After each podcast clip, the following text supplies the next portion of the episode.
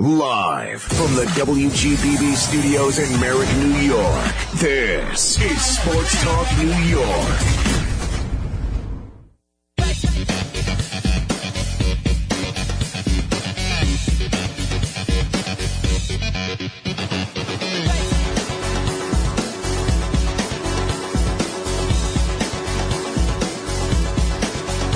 Buddy, It's it's Sunday, February 6th, 2022. Welcome to Sports Talk New York here on Long Island's WGBB. I'm Andy Sukov. I'll be your host today on this Sunday evening. Tonight we got Wesley Walker joining us. Before we begin, I just want to remind everyone that you can follow the show on Facebook, Twitter, and Instagram at WGBB Sports Talk. You can also visit our website at WGBBSportsTalk.com where you can listen to all past shows and check out any upcoming show information. Lastly, if you don't already, we invite you to subscribe to the podcast WGBB Sports Talk New York on iTunes, Spotify, or anywhere you get your podcast. Now that we got that out of the way, we got some, we got some fun football stuff coming up, like a big game next week. And joining us tonight to talk about some of the big games he played in his career is New York Jets legend Wesley Walker. Wesley, thank you for taking the time tonight. Thank you. Can you hear me okay? Yes, I can. Thank you for taking okay, the, good. Thank you for taking the time Yeah, tonight. I'm in, I'm in Arizona, so I'm near these mountains, so sometimes I'm not sure the Wi-Fi is working. Well, it, it, it's it's working now. So wherever you are, I like it. And, okay. and well, I'm tucked away in my little closet. yep, and I'm a I'm a big fan of Arizona. Went to Arizona State myself, so I'm I, I do. oh. Well, my wife is from this area. Her daughter went to Arizona State, and I have some ties to Arizona because of Herman Edwards. I went to uh, school with him. A lot of people don't know he went to Cal Berkeley, and then before he transferred to San Jose State. You know, and so now I have to start rooting for the Cardinals every now and then. You know, when the Jet games are not on anyway. So since you since you are a, as with since you play for the Jets, you do root for them. When when you were growing up in San Bernardino, who was your team? You believe it or not, you know, being from LA, uh, cause I, you know, I ended up going to high school in Carson in LA. I never liked the LA teams. For some reason, I didn't like the LA Rams. I had Vince Ferragamo as one of my quarterbacks. He got drafted, uh, by the Rams and he was one of my rivals. And, uh, uh, I went to Carson High School. He went to Banning and you'd think I'd be rooting for the Rams because of that factor. But I, I, I, I liked San Francisco. Uh, they were okay because I went to Cal Berkeley, but I really loved the Raiders. And I remember I wanted to come back to school and play in Oakland Stadium at the time. And when we did finally uh, play the Raiders, they moved to LA, so I was back in my home own hometown. You know, but if I had to say a team that I followed, it was more uh, the Raiders or San Francisco 49ers. I didn't like the LA Dodgers, but I liked the San Francisco Giants. I have no idea why. It was just I'd never liked the LA team for some reason. And so with, with that, who were some of your favorite players growing up? Oh God, uh, Jesus. I mean, there were so many players. You know, obviously my my teammates that I played. You know, Vince Ferragamo, Steve Bartkowski. Uh, you know, I followed his career when he got drafted from Cal.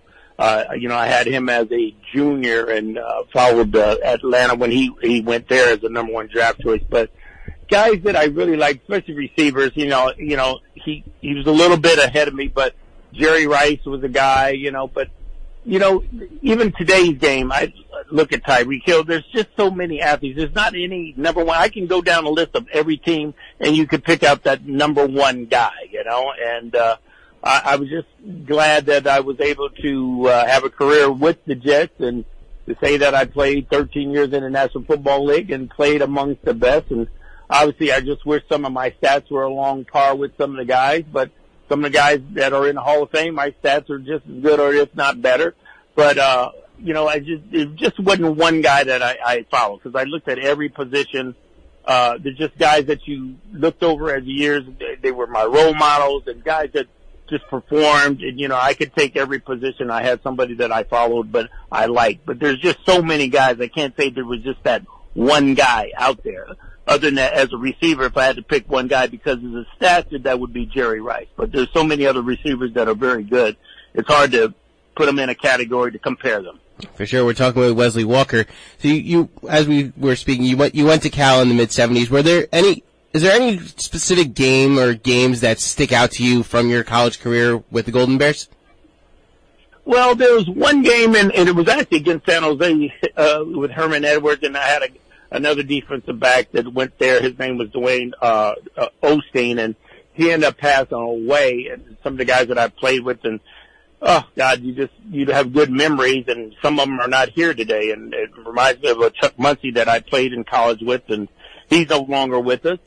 But uh, I came off against San Jose, almost a 300 yard game. I had 289 yards. Uh, and that's when it really scouts had started looking at me as a real contender to be a number one draft choice. And they, my coaches were saying, which bowl games did I want to play in? The Senior Bowl or East West Shrine game and, uh, uh, Japan Bowl. And one of my coaches was going to be coaching the Japan Bowl at the time. And, you know, you're, you're just in awe at the fact that, you know, I'm going to be looked at as the number one draft choice. But injuries played a big part of my life and I ended up getting, uh, hurt, uh, against USC in a, in a game and uh, knocked me out for the season.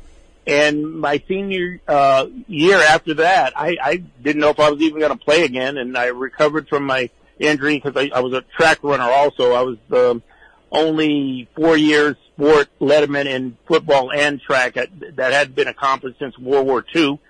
And uh, so that kind of got me through uh, as far as my surgery and just rehabbing and I was lucky enough to still get drafted by the Jets. Matter of fact, uh, they kept saying I was going to still be a number one draft choice. Uh, and matter of fact, the Jets had said I was going to be their number one draft choice till I hurt my knee. And they started the second round. I was so disappointed. They started the second round and I was like the second or third player during the second round to get drafted. And New Orleans had called me and I was very excited. Uh, New Orleans had called and because my buddy Chuck Muncie had gotten drafted the, the previous year and so I was excited about that. And then I get a call, and it was uh, Connie Carberg from the New York Jets, and uh, I'm still friends with her to this day. And uh, and I can honestly say I was glad uh, uh, New York picked me, and I had a, a career that I will never forget. It could have been better, but uh, I cherish the blessings that I've been offered uh, over the years. By and thank God, um, I recovered from my knee injury and had the career that I did have, and and being a receiver that was legally blind that, that people didn't even know because I know it bothered the the owner Leon Hess at the time, and they didn't know I was blind until I had to read an eye chart. So they just drafted a number two guy, uh, you know, with a bad knee and was uh, couldn't see out of one eye. Uh, but uh, I was able to prove a lot of people wrong, and uh, that's been my mantra for kids that uh, you can accomplish a lot if you're willing to put the time in, the work ethic, and you know, never to give up. We're talking about Wesley Walker. So when you got drafted by the Jets in '77, what was your first impression of them? Like when you when you first got to the building? Well, to be honest with you, I didn't even know who the Jets were. Uh, I didn't really even, I hate to say this, I didn't even know who Joe Namath was. The only guys that I, I remember watching a, I think it was a Monday night game and there was this receiver, he had white shoes and his name was Eddie Bell. And then I remember this big tight end they had Richard Caster, and he was huge. He was six five, like 250 pounds, and and could run. And I always admired him, and to this day, I always tell him he's this my idol. And uh, uh, I was just in awe when I got there, but I really didn't know too much about the Jets. I just wanted to hopefully start and and make the transition and hopefully make an impact. And I was able to do that. It still wasn't where I wanted to be. I finished, I think, second behind Tony Dorsett uh, for Rookie of the Year, but it could have been a lot better because I had my share of drops, being nervous and trying to make the adjustments. But uh, the second year, I made it to the Pro Bowl and MVP, and and that was history. But my biggest problem was trying to stay healthy, and that that was a big factor. And in this game, uh, injury is a big part of the game, and that could uh, cost you seasons or uh, certain uh, I would say, you know, when you're trying to build up stats to be successful, uh, injuries plays a big part of it because that can make you real successful or not as successful as you could have been. Because I look back on my career and you think about how you train, what you could have done better, because they have so much more uh, development to try to train, and there's a lot of things that I wish I would have been able to do, but you just didn't know and you just want to stay healthy and, and be the best that you can. And uh, I wish I had a chance to do it all over again. But then again, I wouldn't change a thing. Uh, I was just very happy. I had met some good people and I cherish being a New York Jets. And I'm in Arizona now, but I'll be going back and forth during the football season. But I'm a, a Jet, you know, through and through. That won't change. I'm a Jet fan. uh, so you you come through and you're you're kind of coming up with Jet quarterback Richard Todd, who who got there a year or two before you, and it kind of all came to fruition in 78 when you led the league in receiving yards with almost 1,200. You had eight touchdowns. What kind of chemistry did you have with him through the years? I, I remember even just coming to the mini camp and obviously training camp also, but my first mini camp, uh, they were really worried about my eye and certain things. And, and when I got there, when I started running my routes and catching the football, and especially the deep routes and whatnot, they pulled me off the field and signed me to a, a contract. Uh, but I always, and, and I shouldn't be this way because I just have so much respect for all of my quarterbacks. When I think of my career, Richard Todd would be the number one guy because he was there first. Uh, he had gotten hurt one year. I went to the Pro Bowl. Uh, uh, uh Matt Robinson finished up for him. I had uh, uh, great success with both of those quarterbacks, and then obviously Kenny O'Brien. You know, but I don't give Richard Todd uh, as much credit as he really deserves. And and I think his biggest problem, you know, when you you have to follow a guy like uh, Joe Namath and following his footsteps, and you kind of want to do the same things. And I think uh, he tried to do that without having a you know have his own personality. And sometimes, you know, coaches don't put you in certain situations that utilize your talents. But Richard Todd had a strong arm. He was a physical. And I remember in college, uh, he was like the third string quarterback and we played him at Cal and we got whooped 66 to nothing. I'll never forget that, you know, but I admired Richard Todd and, uh, I, I spoke to him months back uh, where he actually called me and we, we talked to each other once in a while.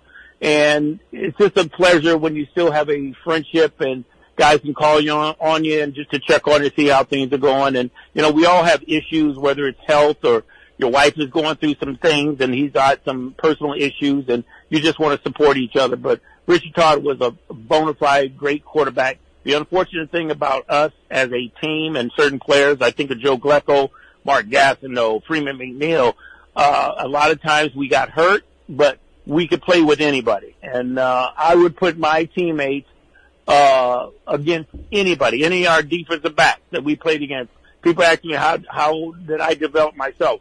It was my teammates who prepared me to be able to be prepared for a game. And I would put my defensive back against anybody in the NFL, but they never got the credit they truly deserve. And we had a lot of athletes who really, because we didn't win and we just didn't get the publicity like some guys did, but we could play with anybody given the time. And uh, looking at that, one of those games was the 82 AFC Championship game against Miami. You know, Jets fans of a certain age look at that like like Jets fans my age, I look at the 98 championship game and 2010 against the Steelers as a game that the Jets win that game and they're winning the Super Bowl. And that one, obviously, uh, the Dolphins leave the field uncovered during a, during a rainstorm and it slows you guys down. Richard Todd throws, I think it was four interceptions in a 14 nothing loss. Do you think that Shula was scared of what, what you were going to be able to do on that in normal conditions that he left that field I, uncovered? I don't know if he was afraid, but he was a smart to have the field uncovered uh, because I we always had success against the Miami Dolphins, and I can remember as my first game as a rookie having a, over a hundred and something yards and two touchdowns. I think we beat them. I think I remember score thirty three to twenty. And you think about during that time we were on fire in the playoffs, and we were really really hot and I didn't even, you know, you normally I think about weather, you know, the day before knowing, but I woke up that morning not even thinking about the weather. And I remember waking up, looking out my window because that's the first thing I do. Not even listen to the news, what it was going to be like. And it was like a monsoon. And I'm like, oh my God, we are in trouble because, you know, I know Joe Walton would change our whole offensive scheme and we're not going to throw the ball. And that's, I want to come off the bus throwing and we probably played one of our worst games, and that's a game of turnovers. And I know, I remember we got a fumble on our defense, uh, picked up a fumble by their running back in their own territory, but they gave it back to Miami. And I, I believe if we would have recovered, maybe scored, it was a game of turnovers and having field position. And, you know, giving credit to, uh, the Miami Dolphins, they had a great defense and they knew what coverages to really pay to stop us. And, you know, uh, we couldn't run the football. We obviously couldn't pass. I caught one ball at the end of the game, a little hitch pass that I will never forget. And I was so depressed. Uh, matter of fact, I had tickets to that Super Bowl to watch Miami play Washington. I left after halftime because I couldn't take it. But I really felt that was uh, one team that we had that we could have went to the Super Bowl. Obviously, I think it was in '86. We had uh, a chance, uh, uh, and you know we went ten and one. I thought we had a great team, and we had some severe injuries to some key players that really turned it around for us, where it hurt us, where it started to. Uh, we lost our little cylinders where we were clicking. Uh, there, I remember watching even the Jets in '98 when they had a chance to go and a little turnover here. And I remember Keith Byars fumble, Curtis Martin fumble. It's just the little things that can happen. And I don't know if we're just snake bit or what, but God, you just think about those times. And I really can't even watch the, you know, the, I watch the playoffs and I do watch it, but it's depressing, you know, when you see people who make that championship run, uh, they're getting interviewed after the game and that's got to be an, a nice feeling and it's a feeling that I never got, and it's hard for me to celebrate or do you really kind of watch it. You know, now I just kind of watch. I want to see a good game. Uh, you know, my uh, son-in-law, he's a big Ram fan. Uh, we're going to the Super Bowl, and but I, I, you know, when I see this excitement and the things that come with it, this is something that you dream for, and you never got that opportunity. It never will happen. And when you're in the playoffs and you have that one time in the playoffs, you're one and done and out. That is just an awful feeling. And we had a couple of chances, and as a youngster, you don't realize you may not get this opportunity. And I think about that all the time. And I was at the Super Bowl uh, watching Cam Newton, the Denver Broncos, and Cam Newton had a, a great season. I think they lost one game thinking they were going to win. They end up losing. Cam Newton has never been the same. You just don't know the opportunity you're going to get. And I celebrate Tom Brady, how many times he's been there to that level to be able to have that kind of success. And you got to admire that. And there are some people like Dan Marino has never gotten there and with all the records that he's held. And it's a shame. And, and that's what everybody really wants. But it's hard for me to watch and celebrate when I never will get there. And it, it leaves a still a, a pit in my stomach from that loss in 82 and we had a chance to in 86 when we went uh, 10 and 1. It was awful. But hey, I still appreciate the blessings because a lot of people have never gotten to the point where we got. And we're talking Wesley Walker, and to the Tom Brady point, I you can definitely admire it, but as a Jets fan, I am so glad he's gone. I am I am so glad he's gone. I, I have to laugh at it because I I remember being at some of the Jets functions, and when they were playing in the playoffs, and I was actually rooting for him, and I'm with Jet fans, and they would just go crazy. How could you root for him? But a lot of it, it's that you know how difficult it is, and you just admire somebody who has the ability. I look at him now. He almost went to the Super Bowl again at 45, had one of his best years, leaving on top. He didn't win, obviously. And I was actually pulling for him because he, he just did something nobody's ever done. And I just admire that, you know. I look at Jerry Rice and the numbers that he put up. This is something that you dream about. Uh, and just wanted to leave that legacy and, and get to the Hall of Fame and, and you know you, you, you did your best and, and to reach that pinnacle that's got to be a great, great feeling. And that's a feeling I never will get. You've always wanted to. It's just like when you go to the Pro Bowl the year I led the league, getting MVP. That is, I can't even describe it, how good a feeling that is. But you want it to be like that all the time. And when people ask me, do I miss the game? I don't miss being injured. I don't miss losing. If we went to multiple Super Bowls like Brady, I probably would miss it. uh, so you were talking about Dan Marino before that. Actually, that does lead me into my next question. The 83 draft, Jets are looking for a quarterback, and Marino is still there. They take O'Brien. They take in O'Brien. What were your thoughts when you heard Pete Rozelle say the New York Jets select quarterback Ken O'Brien? I didn't have any thought whatsoever, and I I watched these documentaries, and knowing Kenny O'Brien after I got to know him in a relationship we had, I get so angry that people were actually booing him. And when you have success, then everybody's, you know, cheering you on or whatever. That's just the sport itself. And when you're on top, it's, uh, it, it, you know, people are just gonna, you know, bow down to you. Uh, Dan Marino not only didn't get passed up by the Jets, he got passed up by a lot of people. And there's a lot of people who have gotten drafted high and never materialized.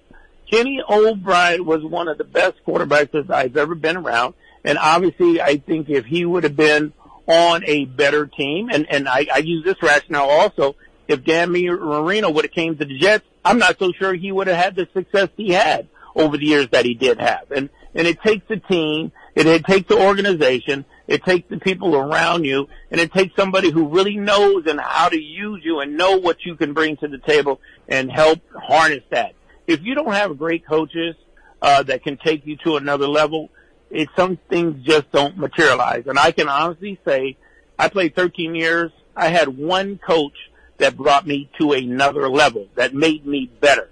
You know, you, I had a lot of technicians and you work on certain things, but I didn't have coaches that would make me better or, or teach me something. And also we can teach the coaches something because there are times where I, I told my coach, I could do this, that, and other thing. I can read this.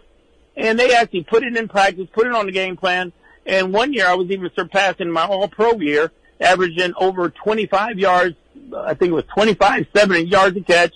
I had 100 and some yards and it's not even the second quarter. All because a coach listened to what I had to say and then I get knocked out of the game, uh, and it ended my season, you know. And I think about those type of things, how good it could have been. And when you have success, you, you have to have durability. Uh, nowadays, you know, you train a certain way. They have so many different things. I didn't even drink water. I'm just now drinking water right now from a health standpoint, changing my whole diet right now. And there's just so much more that you can do. And that's what Tom Brady has done over the years to be successful. And I think if people had programs to really follow like that, they could be much more, you know, just a lot more better. But a lot of guys make poor choices and you're young and you don't know better and you, you cut yourself short and your career can be cut short because of things or activities that you get involved in instead of doing the right things all the time. Uh, so one of those one of those games uh, that I I look at is the uh, 19, I think it was the 86 shootout between the Jets and Miami your four touchdown game. Uh, what what do you remember from that game? Well, I remember the drop that they called on me, and I they didn't call it a drop. They actually called it a fumble, and they recovered and they went back to score. And I thought it was all over. And so I know that people that I've known over the years, I could have the greatest games ever, and that was one of them. And I will always look at the the maybe the catch I didn't make that I could have been better but certainly I admired Dan Marino and the shootout with Kenny O'Brien and Kenny O'Brien outduel Marino. And that's the type of guy. I saw Dan, uh, uh Kenny O'Brien outduel Marino, Elway in, uh, in a shootout in the Superstars competition. And reporters get angry at me when I say, and I never played with Joe Namath. I love Joe Namath. So he's treated me like I played with him, like I've known him for years. And I always tell people I'll take Kenny O'Brien over Dan Marino, John Elway or Joe Namath, and I never played with either of them, but that's the kind of respect I had for Kenny O'Brien. But the, uh, and the one thing that I do remember about that game is that, you know, I almost gave up that game. Number one, I had a strain groin. I was angry at Joe Walton. He wasn't using me. I think I caught my first touchdown uh, towards the middle of the second quarter. And then I remember begging him to run this one play and he couldn't make up his mind. It was like a deep ball, and and, and Miami was in the right coverage, uh, but Kenny O'Brien had put it in between two defenders, and I broke a tackle and went for my second touchdown. And the, the when I tied the game up or with Kenny O'Brien, our team, it wasn't a defensive game, that's for sure, with the way you know the both offenses were clicking because the defense certainly wasn't there with all the points that were being scored. But for him, and matter of fact, I was on the sidelines when we called this special formation that we worked on and worked on. I was on the sideline. Kenny tells me to get out and told my backup, uh, Kurt Sohn to get out and I went in and they still were in the right coverage and how he stuck it in there and how it stuck on my hands. I was like in a dream bro. I still don't, it's, I did, I don't even know how the ball just stuck in my hand in between four or five defenders, caught uh, winning, I mean the tying touchdown with no time left. And then you, obviously you come back and I catch my fourth touchdown to win in overtime and I wish they were all like that, but that is like a dream come true, but it just doesn't happen very often. But I had so much respect for Kenny O'Brien and and he took a beating, you know. And obviously, I think if he had more protection, uh, a better team surrounded him, he would have probably had more success. But the character, the, the type of teammate he was, and the toughness, uh, I, you couldn't find anybody better. And he reminded me of, of a guy that I had in college, uh, cause I had some good quarterbacks in Steve Bartkowski, Vince Ferragamo, but I had this guy, Joe Roth, who was going to be the next Joe Namath, they thought and he ended up uh, his cancer came back and he died his senior year, and that was just a bummer year for me because I had gotten hurt my senior year. He passed away his senior year, uh, but he was the most down to earth, had an arm, and the personality reminded me of Kenny O'Brien, and that's what Kenny O'Brien brought to the table, and I always admired him for that. Uh, we're talking with, with Wesley Walker. I've got a couple more here. Uh, so, over the last 30 years since you last played, have you seen the game have you seen the game change? I haven't seen the game change itself. I mean, you, obviously you have certain rules, you know, and they try to protect the quarterbacks, but it's football. It's blocking, tackling. It's the same thing. The, the thing that has really changed is the movement with free agency.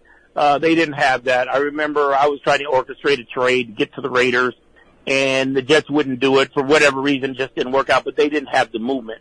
So when I look at teams who have moved to different areas and then teams and players, you know, you don't have that different camaraderie or teams that you can follow with this guy. It's hard for me. Even when Curtis Martin came to the Jets, I still picture him as being a New England guy, but he probably played more of his career with the New York Jets. But I always felt he was a New England guy. And in that aspect, I think it's changed because players move around with the free agency and obviously the money is a whole lot better. But when it comes to blocking and tackling, running, pass catching, and the game has gotten more of a, I would say, passing era, uh, and they've gotten away from that standard fullback and running game. And then it's nice when you have both, you know, and with the injury factors, sometimes you just can't have both, you know, but it's nice when you have the best of both worlds where you can run the ball and pass the football. But as far as the game with the blocking, tackling, that has never changed. How, how do you think? How do you think a player like yourself would be valued in 2022? I don't know to be honest with you because, and that's very difficult for me because a lot of times, you know, I think it's the really the system and coaches and, and somebody that is behind you that really knows you and is promoting you because sometimes you can be in a system with a coach who doesn't have the respect for you to know what your abilities are or try to fit his scheme and not knowing what your really abilities are. I know coaches can be like that and it really can put a damper on your performance.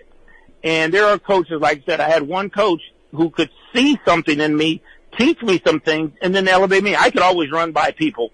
And then he taught me how to run some routes to make it even easier. And I would beat guys just, just mercifully, it would be embarrassing where I could run a corner route and he's going to the post and I'm wide open. Or I'm just, if you look at a lot of my deep balls, I'm just wide open by myself. And I was able to do that because of technique and things that I've learned over the years. And that becomes uh, a, a thing where you have coaching. And if you do not have a guy that has confidence in you or puts uh, a stereotype on you, because I know back in the day, they always thought, okay, Al Toon caught the short stuff and I'm the deep pattern guy. And you know you could do either or. And I, I didn't want to be one dimensional, but sometimes coaches put you in a situation where you are the one dimensional type person. Then people can really double you or do things to take you away. And so getting the opportunity, that is the best way I can describe it. And when you don't get those opportunities, you're just very limited. And that was the frustrating thing for me being with the Jets. And nowadays, when you look at the passing game, I think I could be beneficial. And I look at a Tyreek Hill who can run because I can run and just whether you're inside the slot or, you know, and I, I like to think that I could even do that nowadays, uh, you know, depending on the way they want to utilize it. But it's the, really the coaching who puts you in a situation. And for the life of me, when I see Cooper Kupp have the year that he has had, and nobody can seem to stop him, no matter what. In, in, in crunch time, there's no way he should be running free. But that's the ability that he brings to the table, and obviously he has a coach who can set him up, and you have to study and everything else. And that's what you want to be able to have that opportunity. And, uh, I think I could bring that to the table, but then again, you have to have the coaching, the system, who knows how to utilize their players. Is there is there anyone that you watch now and you say put a Speedbird helmet on him and a green 85 and that's and that's me out there? Well, I look at Tyreek Hill when I see him run like that. That that would be me. But there's so many guys, you know, that I mean, God, I like this Chase. But there's so many other guys that, you know, I don't care if you're big or small or fast or slow. You know, I look at Wayne Chrebet. You know, I look at Edelman over the years. I look at Cooper Kupp. He's not a big guy, you know, but it's just what you bring to the table to be able to have ability. And I don't like comparing guys, whether it's running back, receivers. Everybody brings something to the table, and everybody like there's certain things that you know Al Toon could do, and, and and maybe I couldn't do it. I'd certainly give it a try, but there's certain things that I could do that he couldn't do. Everybody brings something to the table. You just got to learn how to exploit that and, and, and, and believe in somebody and to make them become successful. I had a guy, Lam, Johnny Lam Jones. If he would have had the ability to really work at his craft, that was number one, and he didn't have confidence, and the coaches would even he'd drop a ball and take him out and yank him and know, like he was the type of player, you know, he'd work out for a couple weeks and you wouldn't see him for months, you know. But if I had him as a receiver coming in, I would have took him to the side like my coach did with me, and I would tell him you're going to catch more balls than you're going to drop, and work with him and know the what you bring to the table. He'd have made me a supercar, uh, a superstar coach, and I'd have made him a superstar. But sometimes you don't get that opportunity, and that's why you got to take it upon yourself to work and uh, create things for yourself because you may not get the coaching who's going to support you in the way you need. And as a veteran, I didn't even get that in the later part of my career uh, because they they put some label on you. And and I tried to tell Joe Walton, you're listening to people when you we come in. You never met us, but you may look and listen to let's say a general manager or a trainer. They may say this that instead of getting to know your players and then make an evaluation instead of listening to somebody who to put the label on you. And as a coach, if you know the ability and you're really the coach and you, you, you got to evaluate your players, that's a real coach. And sometimes you don't get that opportunity.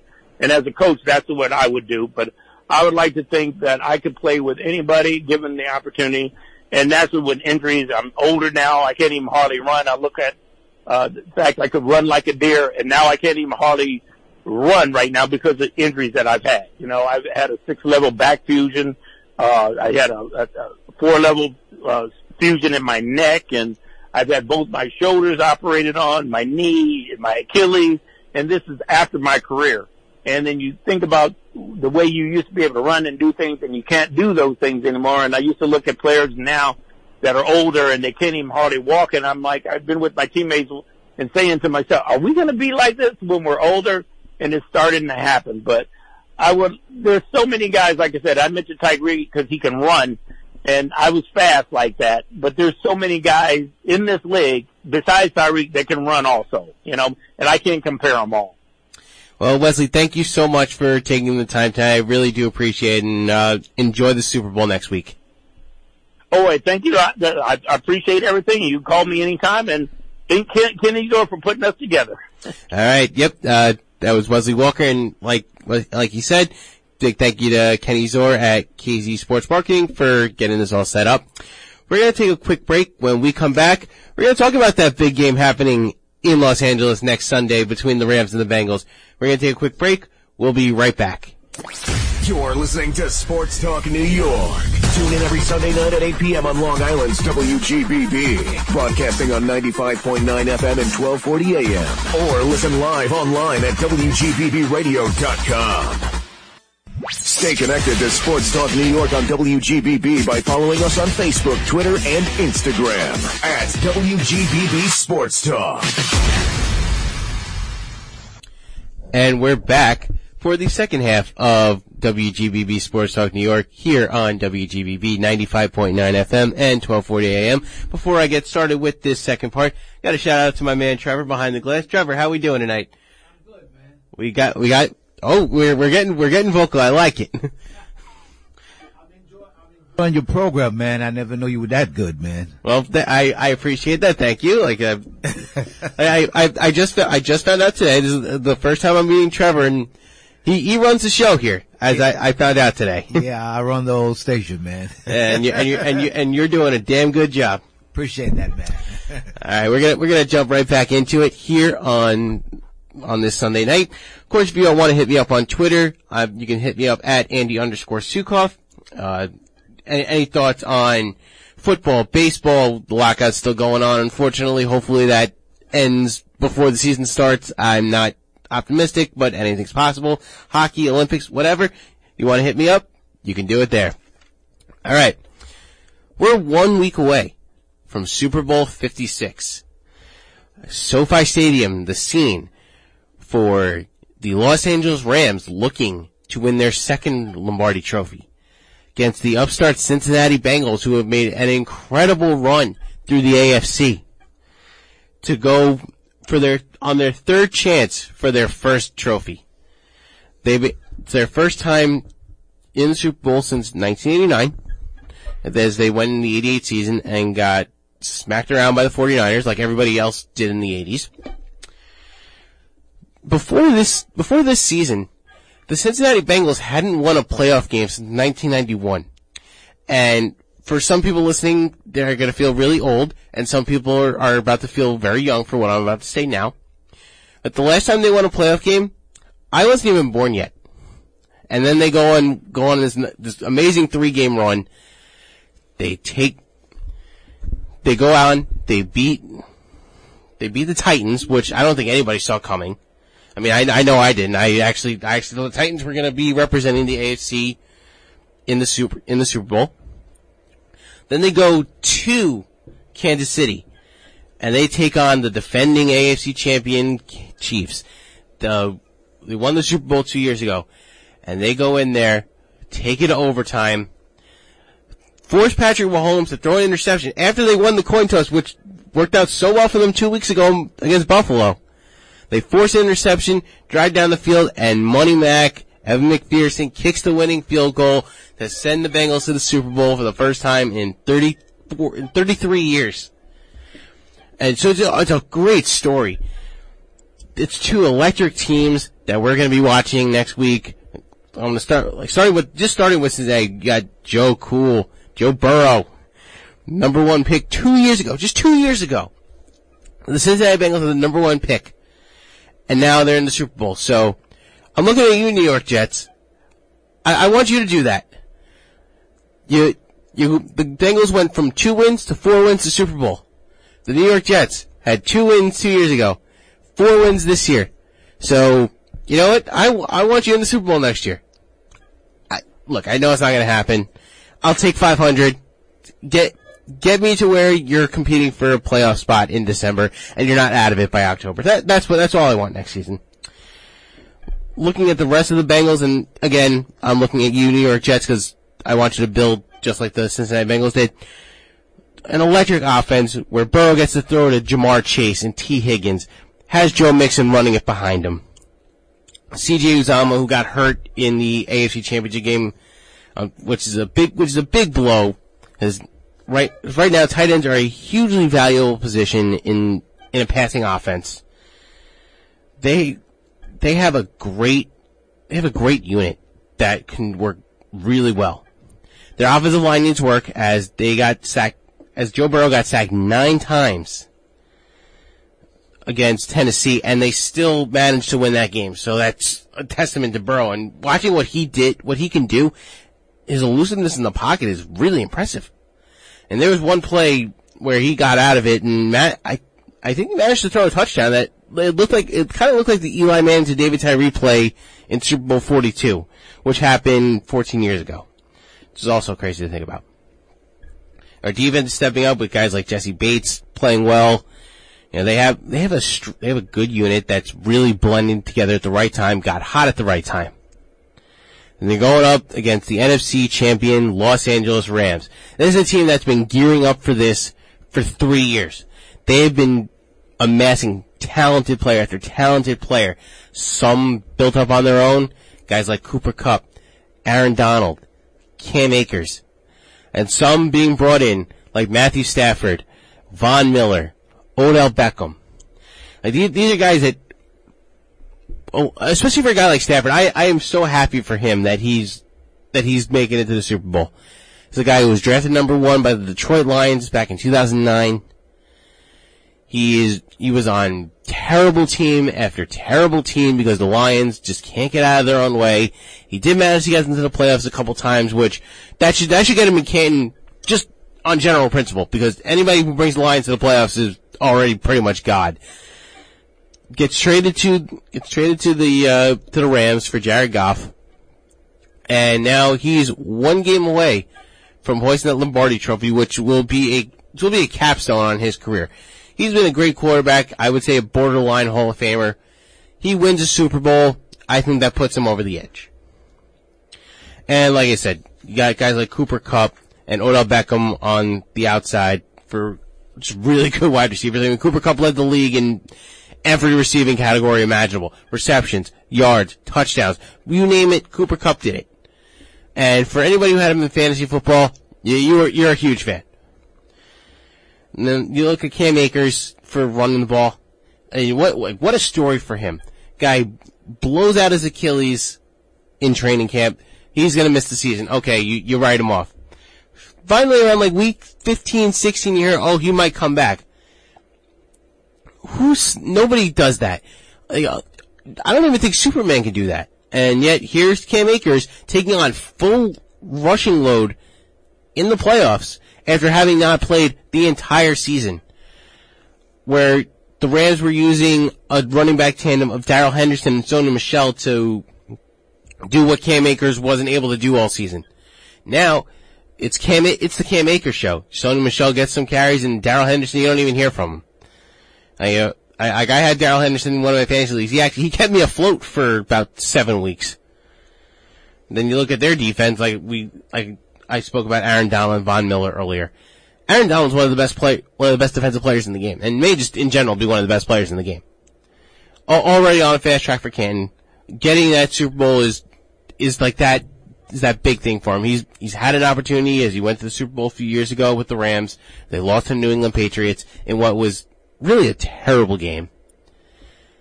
Now he's got his second chance. And I, I, I would say if you're, if you're a betting person, take the over on whatever his sack total is. With the Bengals offensive line, he's gonna he's gonna pass that. So if it's like one and a half, I would take it. That seems like a that seems like a pretty safe bet. And what I'm hoping for the Super Bowl is that it's gonna be as fun as the last two weeks were in the playoffs. Like you look at how these playoffs have gone for fans of not only the teams that are in it, but for just for the casual fan watching. You couldn't ask for anything better. The divisional round, every single game went down to the wire to the last second. And I think every single one of them was hit, was clinched with a game-winning field goal. You know, the, the Packers go down in, in Lambeau to the 49ers on a, on a game winner.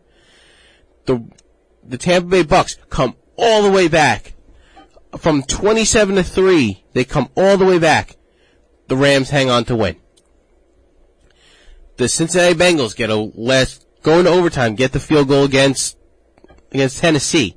And then that ridiculous game in Buffalo between the Chiefs and the Bills that just goes back and forth. Those 13 seconds that took forever. And I think it was like 18 or 19 points scored in the last, in the last minute and 45 seconds. And finally you get to overtime and pandemonium. Can you imagine the Bills would have won that game? How much, how much more insane Buffalo would have been that night? It, it, it, it's, it's fun for me to think about it because I've, I've been up to Buffalo for a football game and Buffalo Bills fans are super devoted and super crazy and it, it, it's fun.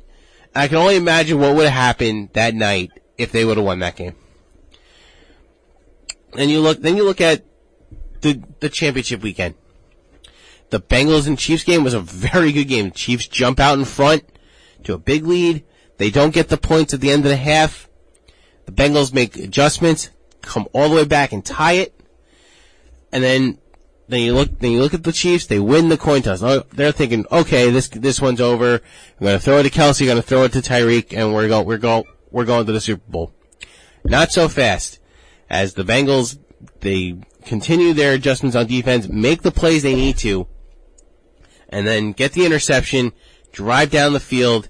Money Mac puts the Bengals to the Super Bowl. The Rams and Niners game wasn't as exciting. The Niners jump out to a lead. They're winning by 10 in the fourth quarter. And as we've seen Kyle Shanahan teams do, unfortunately on occasion, they couldn't hold it. Like they, they had, they had their chances and they needed, they had, they had the opportunity to put that game away. And they let the Rams stay in it. And the Rams being a better team, even though, and playing in their home stadium, but you would never know because you wa- you look at that game and it was it was the Red Sea. Like that that's what Niner fans called themselves going to going to SoFi Stadium. There was way more red in those stands than there was blue and gold. I if I hadn't known better, I would have said it was a 49ers home game. And the only thing that confirmed to me that it wasn't was that when the Niners scored a touchdown, that there wasn't any music or anything. It was just the Niners fans cheering. So I, I look at that. The fans are super into this into this playoff season. They, they've been getting some record ratings. I think I think championship weekend I think had like 43 million people from what I what I was reading, which is a that's a ton of people. That's a lot of people watching, and you're gonna you're gonna see probably almost double that for the Super Bowl, probably more actually, because this this Super Bowl has a lot of intrigue, and while I'm sure a lot of people wanted to see Brady versus Mahomes again, you're gonna have a lot of people who are gonna be watching that are gonna be very happy that TB12 is not there. I'm one of them. I, I would watch anyway because I love football, but not having to watch him in another Super Bowl is just is incredibly satisfying. I one of my favorite things about Super Bowl time, I like the prop bets. And now that it's legal here in New York, New Jersey, and Connecticut, and of course, gamble responsibly, some of those prop bets get wild. And you have your, you have your stereotypical ones, you know, what color is the Gatorade gonna be? Who, is it gonna be heads or tails? Who's gonna score first? Is it gonna be a rushing touchdown, a passing touchdown? Is, is it gonna be a defensive touchdown? And all, all those props are, I, I kinda wanna see like what, what's gonna be the most random one that comes out? Like, are we gonna see, you know, is the first run play gonna be a draw? Is it gonna be a sweep? I, I want to see. What, I wonder what the odds would be for that if they if they even if anybody even goes that deep into it.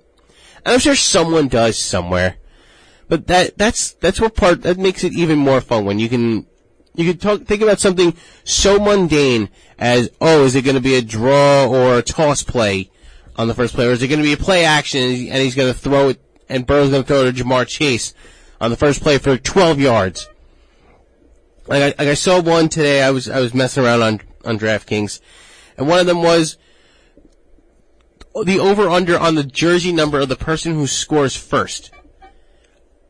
Like you you want to talk about really out there? That one is that one's out there, and that's and that's even it might even be a lot harder to decide now, given the fact that you can wear pretty much whatever jersey number you want.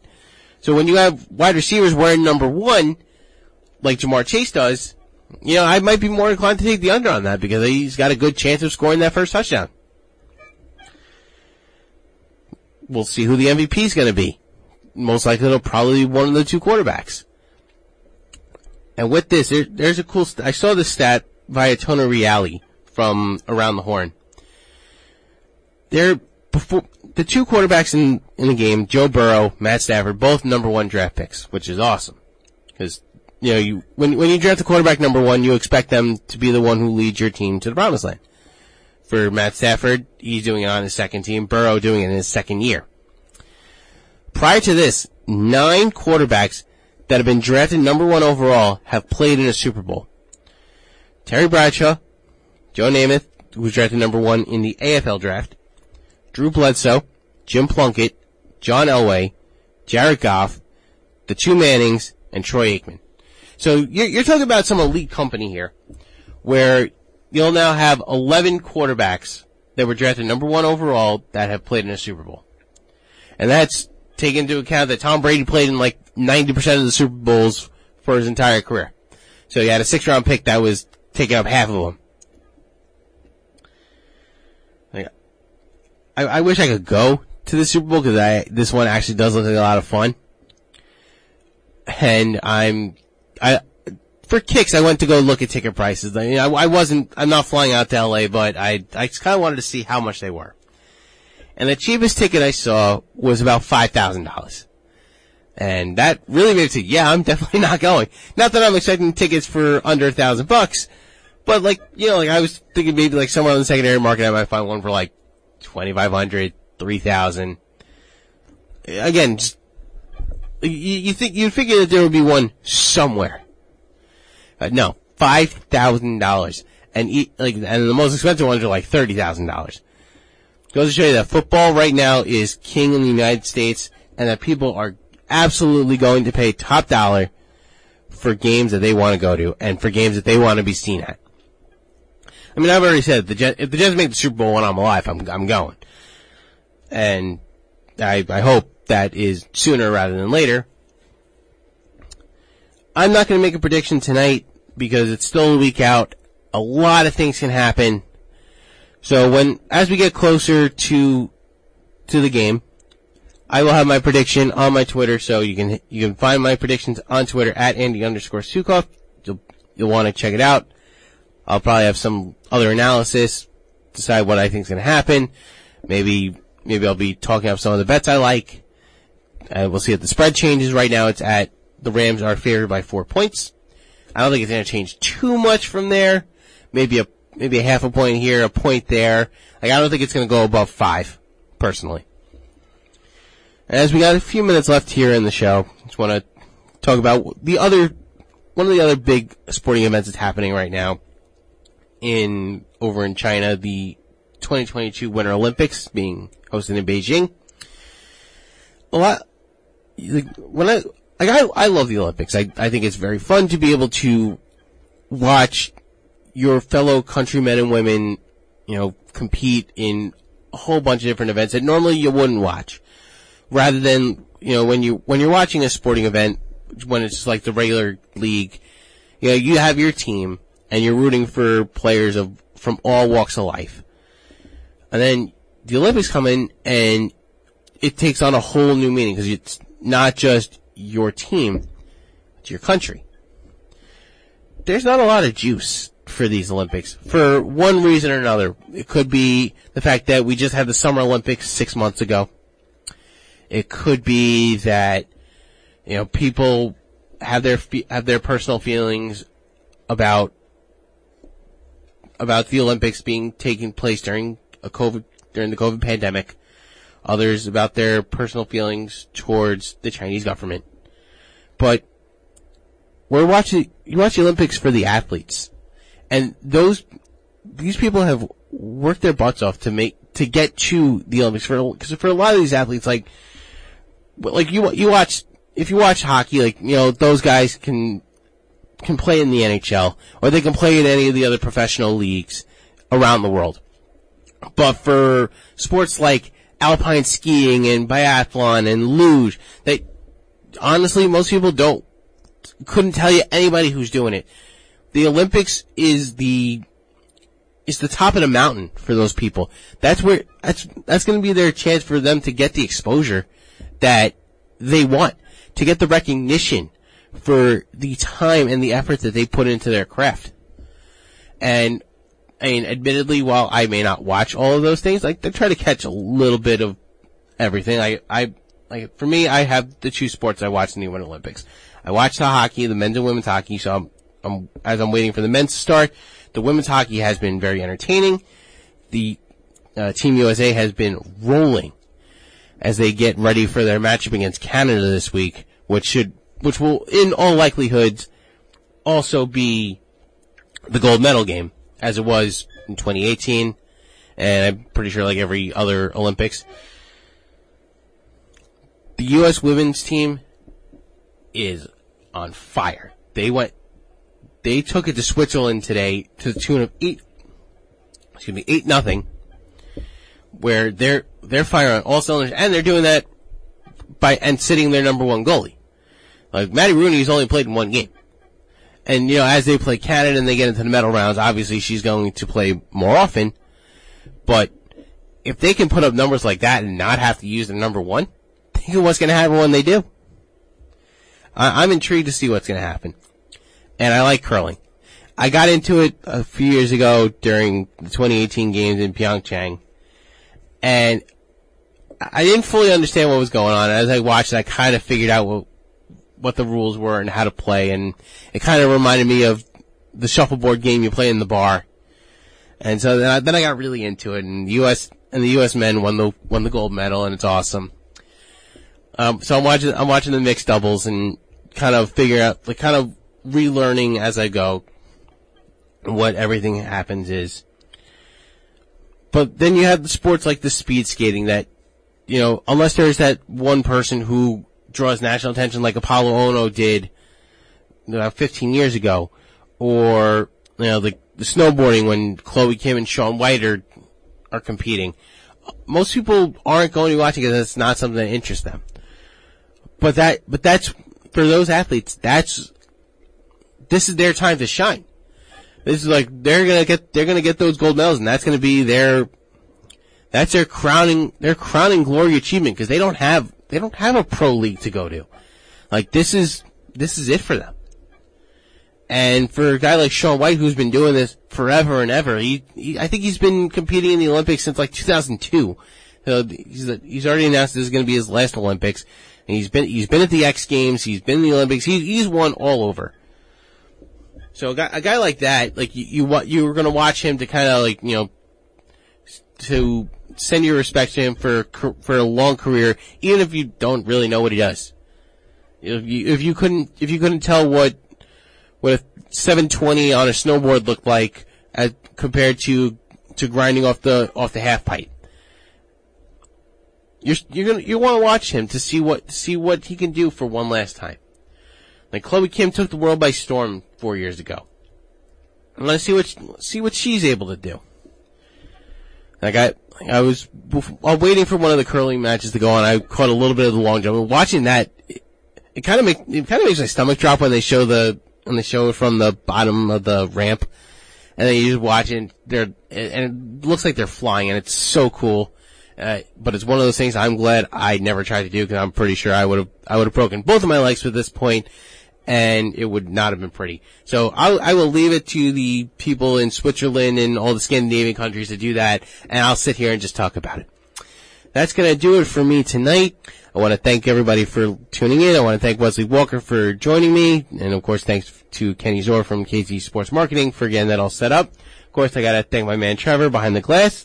Trevor, you're the man. Thank you very much. And that's gonna do it for me tonight you all enjoy. You've been listening to WGBB Sports Talk New York here on 95.9 FM and 1240 AM or wherever you get to listen to your podcast. I'm Andy Sukoff. Have a good night.